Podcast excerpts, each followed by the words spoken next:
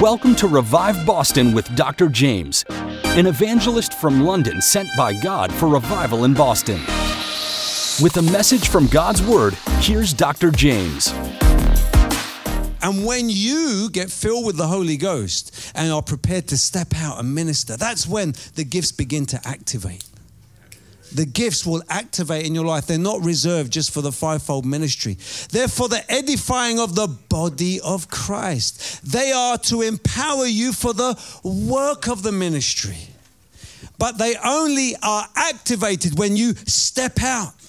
It involves some inconvenience. There is no growth in comfort, and there's no comfort in growth. God wants to step you out of your comfort zone to challenge you so you can grow in Him and grow in the use of His gifts. Amen? So I just sat in the car and I prayed, Lord, I discern an evil spirit in this woman, but Lord, you have to open the door. You have to create the opportunity. So that's all I prayed in the car. And then lo and behold, two days later, I got a call in the middle of the night she, she, she's trying to slash her wrists. She's trying to commit suicide. Can you come down? So I got in my car. I dro- drove down to Palmer's Green, North London. Who knows where Palmer's Green is? So many Greeks in Palmer's Green. I said to, you know, my, my daughter Louise is learning modern Greek. She wants to do uh, modern Greek GCSE. And I thought, why don't you learn something like French, you know, or German? They're more popular languages. Or Spanish. Spanish. Oh, I wish I knew some Spanish. But I don't. Is hombre Spanish? Hombre. ¿Cómo estás? Or is that Italian? So I, I, said to Louise, why don't you learn Spanish or, or, or German or, you know, a more popular language? She said, I want to learn Greek. I said to her, Yeah, but Greek is only useful if you live in a Greek island or Greece or Palmer's Green, North London. So, anyway, I drove down to Palmer's Green. And then uh, I got there, and, and, and she was, Jules was crying. Her eyes were red. You can see the marks on her wrist when she was trying to commit suicide. She was in a very poor state. So I said, Let's pray. And, and then I got a word of knowledge. The word of knowledge was something happened to you in your childhood. Was you raped when you was a child? And she burst out crying. She confessed that she had been raped as a child.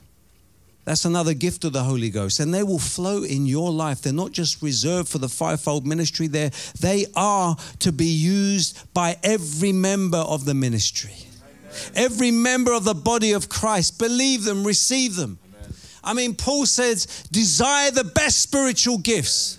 It's a good thing to want to excel in spiritual gifts. So I had that word of knowledge, and she began crying and crying. And I said, Listen, the reason why you are depressed and, and you, you have this suicidal spirit, it, the root of it is unforgiveness toward your per, the, the, the rapist, the perpetrator who did this to you. Because she confessed she hated him. She said, I hate him. I want him to, I says, you're not going to be free until you repent. How many of you realize repentance is the key to deliverance?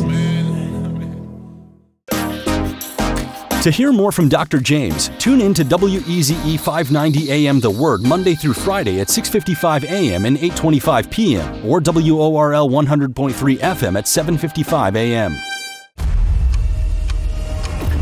On the weekend of April the 28th to the 30th, the Satanic Temple are coming to the city of Boston to hold what they claim will be the largest satanic gathering in history.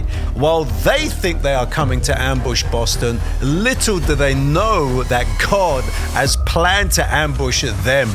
We have planned a revival on the same weekend to destroy the works of the enemy and see a mighty outpouring of the Holy Spirit.